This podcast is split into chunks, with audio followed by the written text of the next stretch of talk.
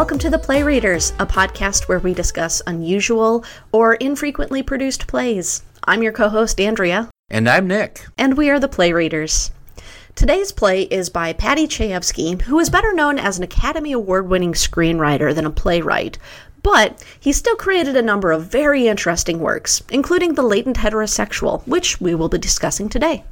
Yes, The Latent Heterosexual was first presented at the Dallas Theater Center in Dallas, Texas on March 18th, 1968. It was a production that was directed by Burgess Meredith. Awesome. Who was already a pretty famous actor at that point in time, but Yeah. in 1968 he would have been best known for having played the Penguin, The OG Penguin. the OG Penguin, well, one of the first ones anyway, on uh, the TV series from the 1960s, the the Batman TV series with Adam West and Burt Ward. Yeah. And it starred originally starred uh, Zero Mostel, Love him. who uh, you may remember from the producers. Very good. I don't know if it was what it was about the play exactly, but evidently Paddy Chayefsky refused to allow it on Broadway. Huh. Yeah, it it had its run at the Dallas Theater Center, and that was pretty much it. I didn't find a lot of evidence that this play has been produced much since then. Wow. There was, I did come across a 2001 production mm-hmm. on Broadway that starred Mike Myers of Saturday Night Live fame. Oh, gosh. And uh, that's about it. Okay. Paddy Chayefsky himself, uh, the the playwright slash screenwriter, his career started oh about the uh, end of the 1940s, early 1950s. Mm-hmm. Uh, his first big success was a screenplay called Marty. Uh, and he did a lot of plays during that time as well, including I have an anthology Right. of his stage plays. And it includes Middle of the Night, which is uh, from 1956. It's about a, a May December romance, okay. you know, a much older man dating a younger woman. Uh, there's The Tenth Man from 1959. That was a play that we might go back and, and talk about that one as well. Oh, for sure. The Tenth Man, if uh, if you're looking for something else that's interesting, it's about it's a romance, but it's a romance that takes place during an exorcism. uh, there's Gideon, which is religious. That's from 1961. Uh, the Passion of Joseph D, which is sort of a political epic about uh, the rise of Joseph Stalin. That's from 1964. And then, really, I think his last stage play was The Latent Heterosexual, which was in 1968. Okay. And it appears to have been originally titled The Accountant's Tale Ah. or The Case of the Latent Heterosexual. Okay. And then he really went into screenwriting a little bit heavier by the 1970s. I think he must have given up stage writing.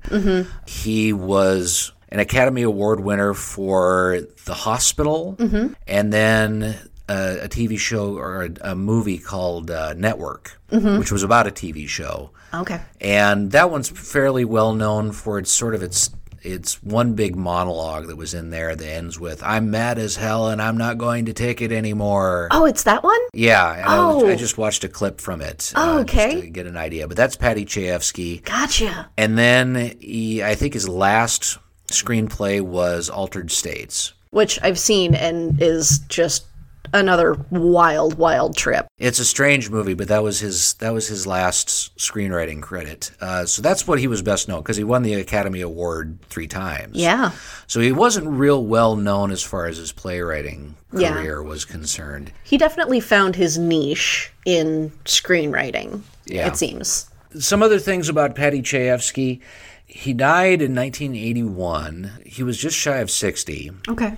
And he had cancer and apparently refused surgery because he was afraid the the surgeons maybe saw the hospital which he wrote Oh? and might enact their revenge Oh, no. something like that so he must have been I, hmm, maybe a little paranoia there Maybe. So, the latent heterosexual is quite a title. it is and it's a little misleading yeah.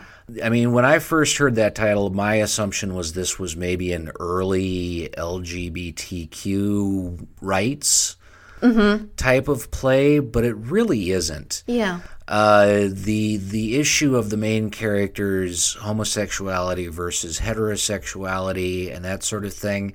It's a plot point. The play itself is really about transformation Okay. and the play borrows a, a lot. There are, there are elements of realism and naturalism involved with this, particularly with regard to the set. Mm-hmm. There's also a little bit of expressionism because the the structure of the plot follows something. It's kind of similar to what Elmer Rice did with the adding machine Okay. and Sophie Treadwell did with Machinal. There, there's this sort of this. There's six scenes and they're sort of episodic Okay. but the play itself is maybe borrows mostly from absurdism and e- existentialism, mm-hmm. which was something that was mostly born out of of World War II. So it was a lot of the, the prominent works of that movement are from the 40s and the 50s. And those isms are pretty weird comparatively Yeah, to well- some of the others. I mean, if you think about it, there's there's sort of a standard theater, and you got things like musicals and just straight theater and, You know, your average and comedies. sort of things. Yeah, and then you've got sort of like weird theater. Yeah. Okay. Well, um, why don't we get into the cast then? Let's let's start with the cast. What does that look like? The cast is overwhelmingly male. All right. Uh, most of the, the the main two guys, there is Irving Spatz, who is a tax advisor, and there is John Morley, who is the title character. Mm-hmm. And these are the two guys for whom most of the drama occurs. Mm-hmm. Uh, both of them are on stage for most of the production. Uh, there are other people. There are lawyers involved. There's an agent involved. I think I counted out in terms of the main roles. You've got seven men, and most of those guys are are either lawyers or something similar to that. Mm-hmm. There is one role for a woman that mm-hmm. is of note. That is uh, Christine Van Dam, Van Dam or Van Dam, mm-hmm. and she is a very high class call girl. Okay. And then you've got some bit roles here and there. There are two secretaries who have no lines. All So there's there's two uh, female roles right there, and then you've got a um, there's a few people who show up in the final scene. There's a nurse, an attendant, a handyman, and Doctor Clune. okay. So depending on how you want to cast those, uh, particularly with the smaller roles, I don't think gender matters as much Okay. as with the older one, other ones. There's a real because this is 1960s. Yeah. So there is that element of traditional gender role and that sort of thing going on. Of here. course, it is a product of its time. It is a product of its time, yes. Um, I would also warn I mean, we're talking about the cast here, um, but I would also warn that there are elements of this play that are homophobic. Yeah. I mean, with something like this, it's it's pretty much the case. Yeah. I, I don't know how offensive people are likely to find it, but I also don't want to claim that what's going on here is not homophobic, but because I think it is. Yeah. You had mentioned when we were talking about it that some slurs were used here and there. There is, yeah, Yeah. there is the use of a slur. Um, this is one of those reasons. I think this is like a professional theater type of thing, Yeah. maybe collegiate theater. This is not the kind of play that a community theater is likely to do. Yeah, it's it's a minefield that you want to be able to be sure you can navigate, right? Yeah, and it's not. It is, and uh, even if you take out the homophobic elements, this is an incredibly challenging play. Okay. I don't think that crowding on a stage should be an issue because in order to meet the technical challenges of this, you're going to have to have a pretty good sized stage anyway. So you had mentioned some technical challenges. Then, um, what are those challenges with regards to staging? The first three scenes all take place in the same place. and It's more, it's like over the course of a year and a half, but it's still in the same office space. So that part of the set isn't so tough. Right. But when you get into the fourth, fifth, and sixth scenes, every the the, the uh, set shifts. Oh. And at one point in time, you need this guy's entire library on stage. Uh-huh. And then the actor needs to trash them, smash them, and all over the stage. So that's a pretty big check technical challenge. right yeah. There. there are some other things. I think the biggest challenges are going to be on the acting end of things. Okay. Because this is such a bizarre play. So it kind of sounds like it might just be best to address um, any additional challenges uh, when we get to them in the plot. So let's just dive into that. Uh, what happens in this play, Nick? Well, the the actual production again there's there's six scenes i think that you would be best suited if you were to produce this you would want to put that intermission between three and four Right in the middle. Right in the middle because that's when the set changes of course. Sure. so you could do a lot of your scene changes during the intermission. Mm-hmm. The first three scenes in this play take place in the office of irving spatz mm-hmm. who is a tax advisor. And it's kind of hard for a while to pinpoint exactly what kind of guy irving spatz is. Yeah.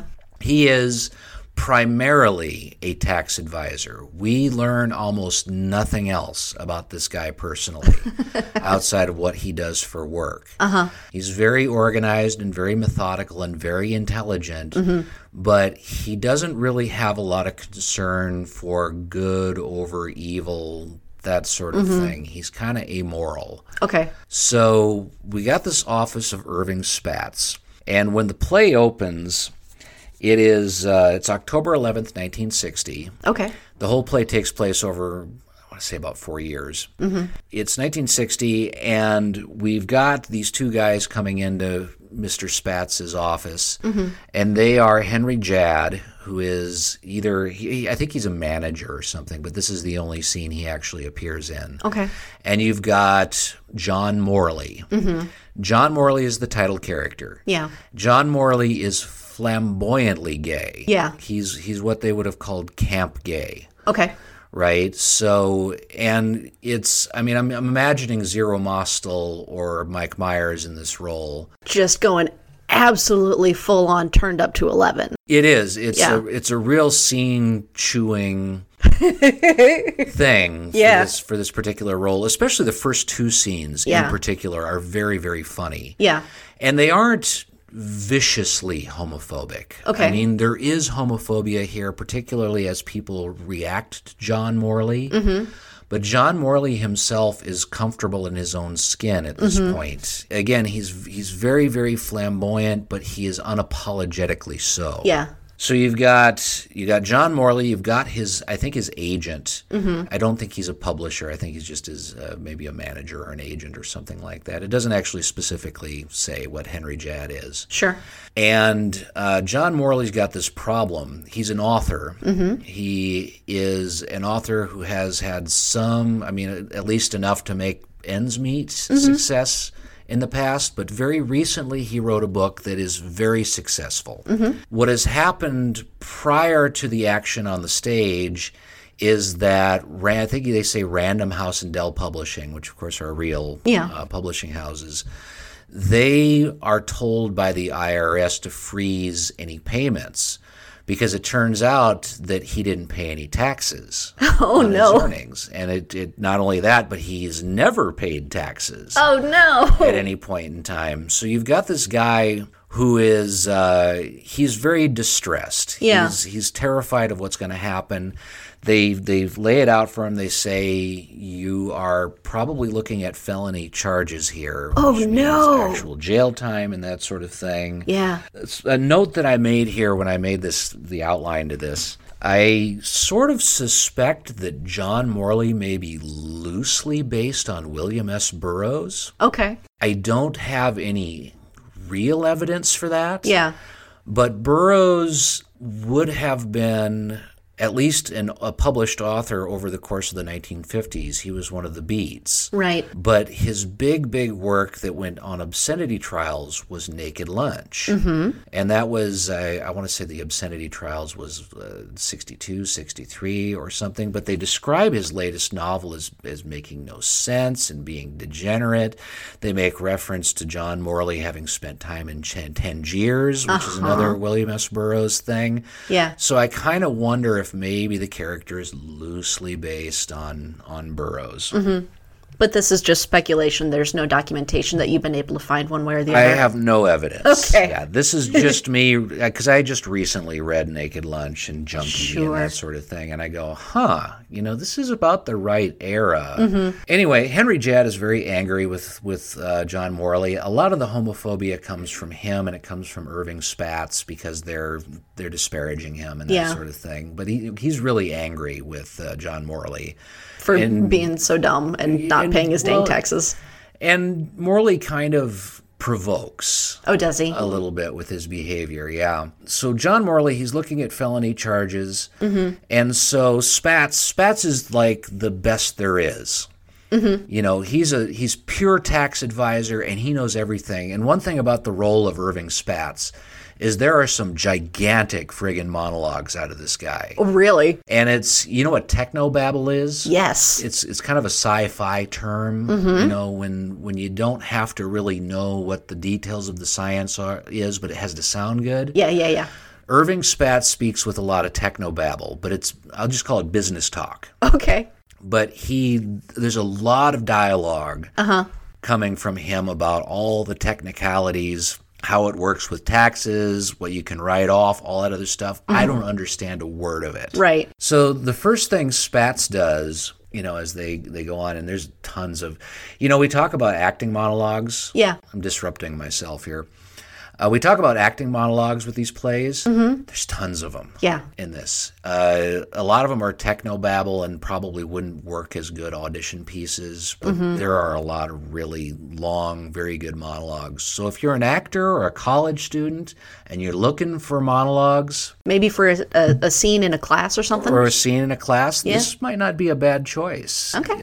So John Morley uh, is first told that he needs to get declared incompetent by a psychiatrist. Oh no. So that's the first thing Spatz throws at him is we've, we've got to demonstrate that you were incompetent and were unable to pay your taxes. Uh-huh. Morley seems a little almost disappointed, Yeah. like uh, like he expected more, Better. like like magic. Yeah. Just make this problem go away. Yeah. Right? Okay. And then uh, Spatz comes up with kind of the big, big plot point here. Uh-huh. He tells tells John Morley that he's going to turn him into a corporation. Oh, okay. So John Morley is going to be a corporation. Not so weird an idea now where apparently corporations are people, but in the 60s, I, I suppose it was. Well, yes, Something else. It's, sort of an interesting thing that because this is the whole plot. Yeah. he turns into a corporation. They also turn him into a charitable organization. Uh-huh. They also suggest because he's a junkie, another William S. Burroughs thing. Right, right, right. John Morley is also a, a heroin addict. Um, This poor guy. yeah, they they give him. Uh, they they say they're going to take his all the money he spent on dope, Mm-hmm. and they're going to write it off as research and development for his book. right. Okay. And Sure. um, the great thing about this scene too, as he's we're going to turn you into a corporation, then we're going to turn you into we're going to turn you into a charitable organization. John Morley is getting sexually aroused Oh. by this. Huh. So as Spatz is using his technobabble and he's uh-huh. describing what they're going to do, they're going to turn you into a, a corporation. He's becoming audibly aroused by the process. Wow. He has this this really long monologue. Morley? Morley does. Okay. Where he describes it as a transcendental experience. Is uh, is he high in this scene? He might be. I mean, they he's he he does. There is something mentally atypical Okay. about this guy. He's there's there's a reason that the things happen to him the way they do. There's something there's there's some mental health problems there. Uh-huh. Then uh, then Spatz suggests Morley gets married for tax purposes, and Morley has well he's got he's got a boyfriend. Mm-hmm. They talk about him. His name is Richard. He never actually appears on stage, mm-hmm. and uh, so he's resistant to it. But then they say, well, it'll save you this much and this much and this much, and he says, oh well, yeah, then get me married, no problem. Okay. And so the first scene is just kind of setting this up. We're, we're mm-hmm. going to transform you into a corporation, and that's going to get you out of having to spend any time in jail. So the scene cuts. Uh, at the very end, they there's the transition. They actually sit down. There's another actor here too that I didn't mention because he's kind of in the background. It's uh, Arthur Landau. He shows up quite a lot. He's a lawyer Okay. and uh, he comes in. There's also a secretary in this scene. She does things that look like what a secretary would do, and then and that's it. Taking notes, fetching papers, etc. Coffee. Yeah, I mean, okay. that's that's pretty much it. Yeah. Great role. Great role. Yeah. the scene ends because it's a transition from one day to another, and the second scene opens uh, six months later. I want to say two weeks. I'm sorry, two weeks later. It's the exact same location.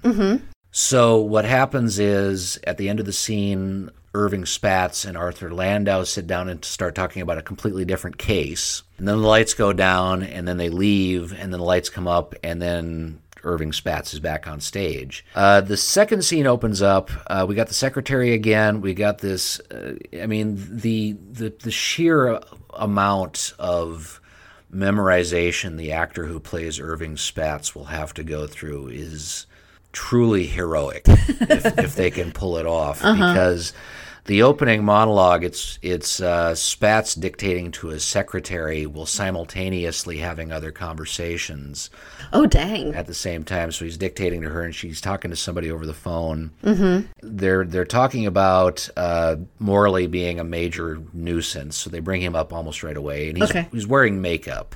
Oh. Is kind of the big thing in Yeah. here, and he's he's basically doing it to cause a, a bit of a ruckus. Mm-hmm. Meanwhile, we've got this other thing going on with uh, Arthur Landau and some other some other guys who come in a little bit later on, Mm-hmm. and they've got some other business going on with this call, call girl Okay. who they need to, to write off for something and deduct and, and so like I said, it's a lot of techno babble. Yeah. Morley comes in, he's being a nuisance, he's being disruptive. He's about to have a, a breakdown, complete breakdown. Mm-hmm. And then Spatz says, Well, for tax purposes, that's not such a good idea. And he says, Oh, well, then I won't. Oh. And he just doesn't. We're already getting hints that he's not exactly mentally stable Okay. He starts talking about wanting to write the new book so they can write off the the dope as research and development. Yeah. And then Landau comes in, and uh, Arthur Landau and Spatz are talking, and they go, "What if we take the call girl from this other case and we have her marry John Morley, and Yeah. then both of her cases can benefit?" Yeah. That idea comes out. Morley kind of freaks out about the idea because he knows it's going to disrupt his life. Yeah. Because she's got to live with him Right. uh, in order for it to to work. Yeah. No more wearing makeup for him. Yeah, exactly. This is where it's still kind of comedic mm-hmm. because, like, when they introduce Christine Van Dam, she comes in and uh, Morley immediately sizes her up, not as an object of sexual desire, but as like a competitor Oh. you know, and they start talking to each other and they start talking about her clothes and, and that sort of thing. And he has this long monologue where he tells her, This is what I expect of you, this is what you're allowed to do. And Oh, that's this- gross. Yeah.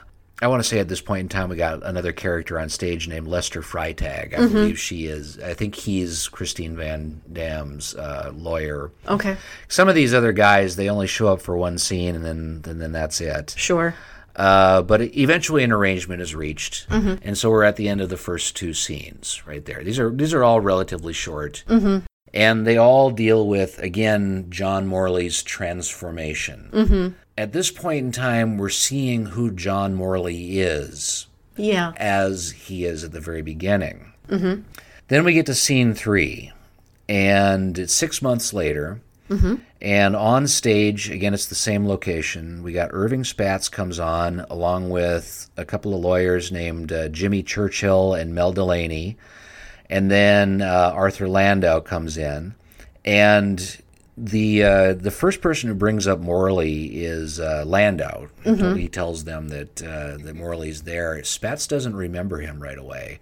I thought that was an interesting detail because they're they're showing that Irving Spatz has a life outside of John Morley. Yeah. And so for him, this whole thing is just par for the course. This is just what he does. Mm-hmm. There's one point in time where they talk, it sounds like they're handling accounts for someone in the mafia.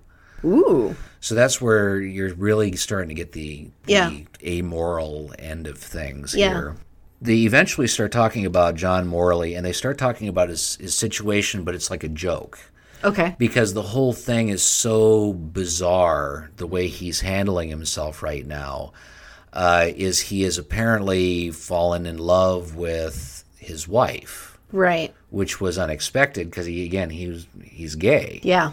landau and some of the others apparently had gone to morley's house and found him dressed like a lumberjack uh, you know like with the flannels and all that other stuff Okay. it turns out that Mrs. Morley, uh-huh. Christine Van Dam, uh is sort of aggressively sexual Okay. with men because they talk about how she fondled one of the agents during this visit. And then they find out then they find out that John Morley's a book hoarder. So we first hear about this library of his Right. and how badly scattered and everything it is. And then there's the psyche the psychiatrist's report that they go in. The the psychiatrist's report indicates that he probably wasn't gay to begin with, but rather impotent. Uh. Yeah, this is again 1960s thinking. Yeah. But that, that element of impotence comes into play later on because Christine Morley mm-hmm. is attracted to men who are impotent, just hopelessly attracted to men who are impotent. Okay. But there's kind of that question is he, is he impotent? What's going on here? Yeah. Anyway, John Morley shows up, and so we're seeing John Morley as the heterosexual at this point in time. Right. You know, and he's dressed like a lumberjack and he's got this cigar. Uh huh. He talks about Christine, how they fell in love. Mm-hmm. She's pregnant. Uh-huh. Uh, he has a long monologue about Richard, Okay. his boyfriend, and how he was dejected and ended up committing suicide. Oh. Yeah. Spatz almost immediately after this goes back into the techno babble because Spatz is always on throughout all of this. There's reference to a, uh, a fictional drug called Formalex, Okay.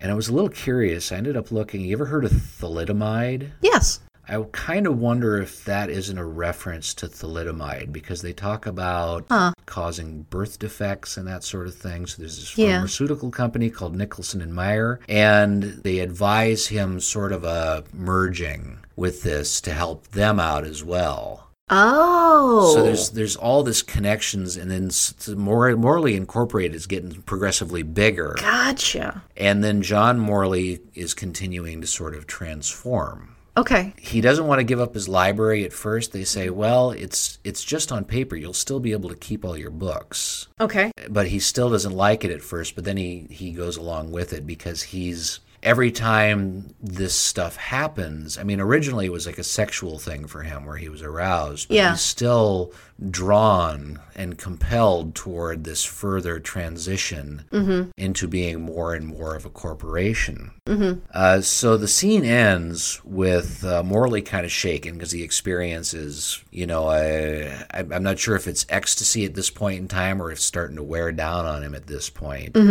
Uh, but he leaves kind of shaken and he decides, okay, go ahead and donate the library. Mm-hmm. Scene closes, and this would be about where you'd want your intermission. Yeah. Scene four. Now we've got the conference room of Morley Incorporated. Okay. Uh, Morley Incorporated takes up, I think they say at one point, it's two office levels. Okay. So like the I don't know the the 14th and the 15th floors or something like that. Sure. And um, more uh, Arthur Landau and Christine en- enter. In fact, this whole scene, this this fourth scene, is a little interesting because Irving Spatz doesn't show up at all. Oh, okay. Arthur Landau shows up with Christine.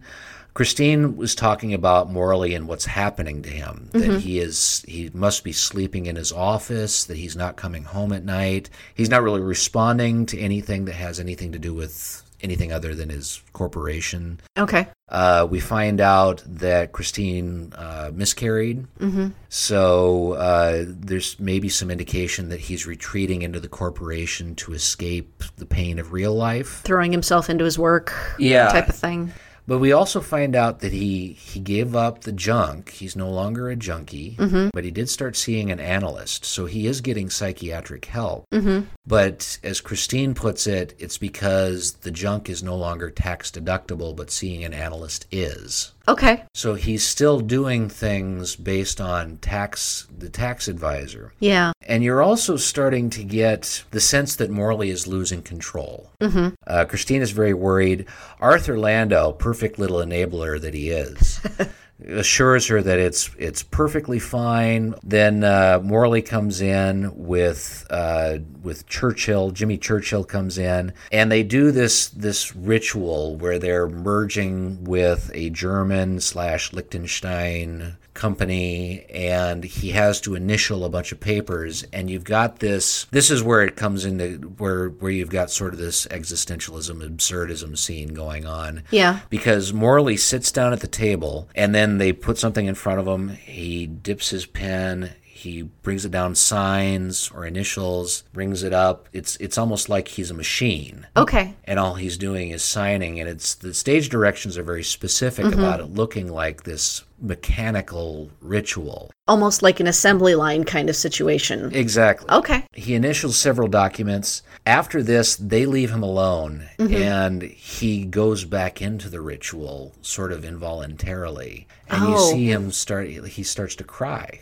His wife comes in she's crying and he she leads him out because she's taking care of him. Mm-hmm. This is no longer a comedy I mean, the, Right. whole, the whole thing is a tragic comedy. and Yeah. so the really, really comic elements are starting to give way to this sort of strange, disturbing, but tragic thing Yeah. that is happening to this this man. The destruction of his identity and self. It's crumbling. Yeah. Yes, his his whole sense of who he is is crumbling. Mm-hmm. So scene five. Here's where it really gets technically complicated. Okay.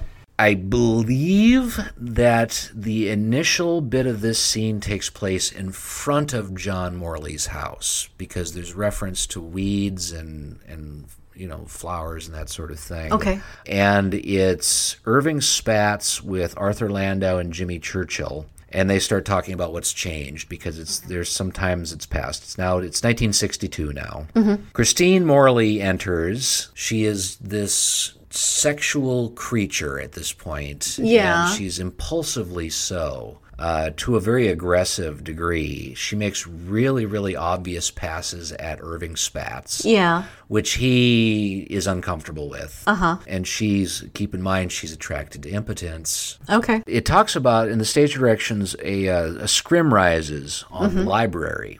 That we Oh, had previously okay. talked about. So this is that scene where they're all in nice little rows. Yeah. I assume this is the whole stage. Mm-hmm. So this first part of the scene must take place on one side of the stage, and then they enter, and then you see them come in from behind the scrim. Mm-hmm. Either way, it's like this this big reveal. It feels like of is. being in the light. okay. It is Cool. and we have been. We've already talked. They've already talked about the library. The library was Oh, for sure. previously just an absolute mess. Yeah. Yeah. so yeah. what we're seeing is once it's it's already been cleaned up, it's been quote unquote donated. Uh-huh. We find out that the reason that Spatz is there is this guy named Frank Tosca is dead, which I think is that mafia contact. So Mm-hmm. he was involved with that sort of thing, which means there's a corporate status change of some sort, which means they have to be there and they start talking talking business talk with him again. Right. We see that Christine has been taking care of him. He's he's starting to stiffen, like his legs are getting so he can't move his his uh, legs, use his legs anymore, and he's starting to lose part of his vision. And yeah, he's he's he's falling apart okay. and his wife is really really closely taking care of him And then Spatz suggests for tax purposes that they get divorced. Okay. And this freaks Morley out. And he explains that all they have to, all she has to do is fly down to, I think it's someplace in Mexico, mm-hmm. get a quickie divorce. Mm-hmm. It's just a divorce on paper, and then she flies back and she can go right back to doing whatever it is she's doing. Mm-hmm. John Morley will not have it. Okay. You know, because for him, divorcing on paper means the real thing.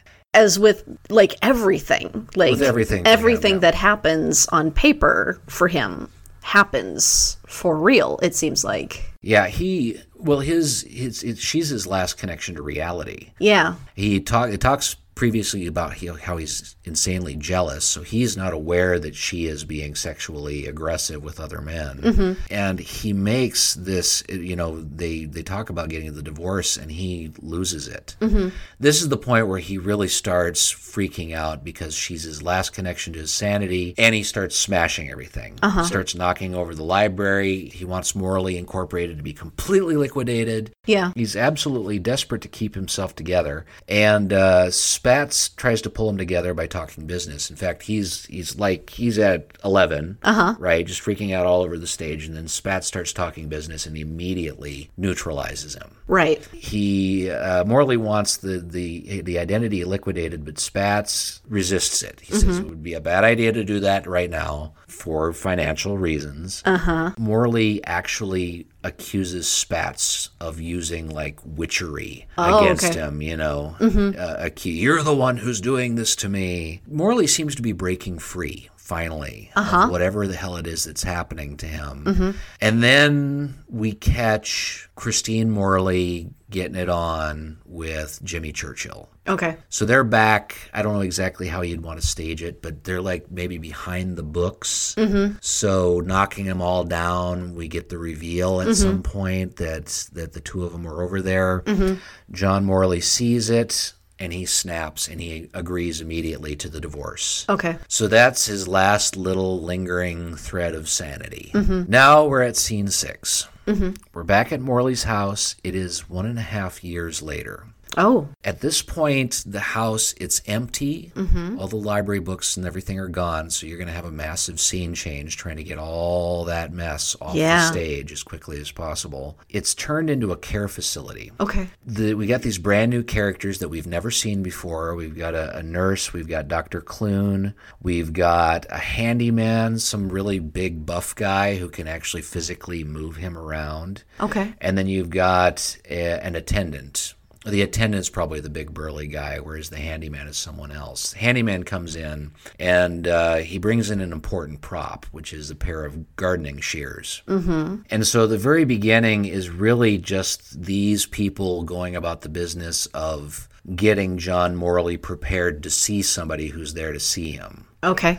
and he is completely invalid. He doesn't respond to anything. Is he almost like catatonic? He is. Okay. Yes. His hair is white. So there's Oh. that. You might even put like uh, white contact lenses in him. Well, maybe. But I mean, he's, he's transformed. He's practically just this shriveled up thing. yeah. And then Irving Spatz comes in. And Spatz, it's kind of hard because he's really disturbed by what's going on. Yeah. And he doesn't seem to want to cause further harm, but he just can't help himself. He's just But constantly being the tax advisor. he's compelled to find these tax loopholes. Mm-hmm. It's Yeah. just it's just what he does. Okay.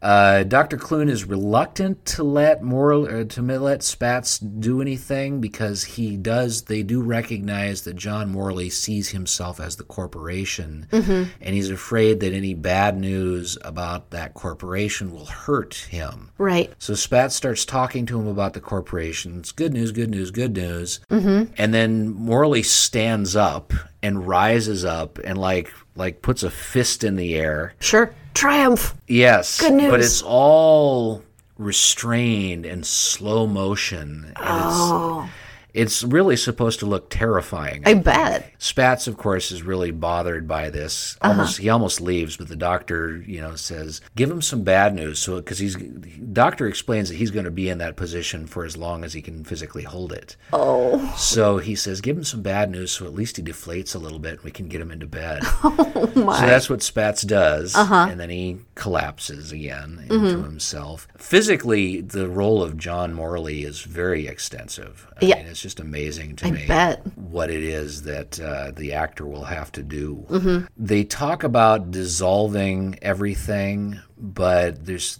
you know, it's they're not quite sure how it's going to affect him. They, uh, the doctor and the nurse leave to get a sedative. And uh, Morley sort of quietly reaches out to Spatz and says, I want to die. Oh, Just says, you know, because it's just that's how bad things are. Yeah. And then the doctor comes back in, and Spatz asks the doctor just Mm-hmm. how much pain Morley is in, and the doctor says quite a lot. Yeah. mean, it's you know, he says, well, why doesn't he just kill himself? And the doctor says, well, he can't. He doesn't have the physical means of doing so. yeah. And so the doctor leaves again, and Spatz he leans down to Morley and says, "For tax purposes, we need you to die." Ah! And then he leaves, and then this is where it gets really gruesome. Morley gets those shears and disembowels himself. Oh my god!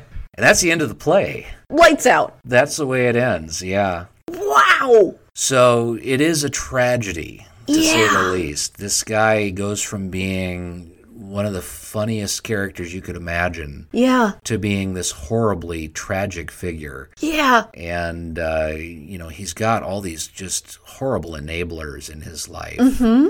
It's not like he magically transforms. There's something psychological going Yeah. on with him as well. We talk about who should be producing this play. Yeah. I'm seeing I'm seeing this as a professional production, mm-hmm. maybe collegiate. Maybe collegiate. Yeah. You know, like even like a scene, or uh, or using monologues or that sort of thing. Yeah. But a professional theater, I mean, I would have loved to have seen Mike Myers play this. Yeah, that would have been pretty nuts. I mean, I personally would have loved to see Zero Mostel in this because he's got one heck of a stage presence. Mm-hmm. Um, so yeah, I can I can imagine certainly. So if you are one of these groups that you know you feel like you could take this on as a production, uh, what does the right situation look like? That's a tricky one. Is it? Yeah. Well, the edition that I read of mm-hmm. this comes from an anthology. It's called The Collected Works of Paddy Chayefsky, The Stage Works. Yeah. Uh, there's, I don't know, maybe three or four volumes that includes all of his television screenplays, that sort of thing. Mm-hmm. And there's one that just has the stage plays, and that's what I read. That was published in 1995 by Applause Books. Mm-hmm. So if I was to try to personally produce it, that would be that would probably be my first start. Yeah. Is try to contact somebody at Applause Books and find out what the right situation is there. I looked for Paddy Chayefsky at Samuel French and DPS. I wasn't able to find anything. Huh. The only the script for Gideon. Yeah. I believe Samuel French has Gideon. So if you wanted to produce this, you would have to do some detective work because I I honestly don't know who holds the rights. Okay. I don't think there are any acting editions available for Yeah. any of these plays. The Tenth Man and Gideon, there might be acting editions out there, but most Mm-hmm. of I want to say the Latent Heterosexual was first published probably in the late '60s. There was like a Random House edition Oh, okay. or something like that, but I Yeah. don't think there was ever an acting edition actually printed for this. Okay. So it would be it would be a challenge. This is one of those plays that would be a good read, Probably. I think, more than anything. Yeah. Okay. All right. Well, that is all that we have for the latent heterosexual. For our next play, we'll be taking a look at The Bat by Mary Roberts Rinehart, another play from the 1920s. Until then, our email address is theplayreaderspod at gmail.com, and we can be found on Twitter at theplayreaders. Our intro and outro music is Delightful D by Kevin MacLeod, and as always, don't forget to read the stage directions.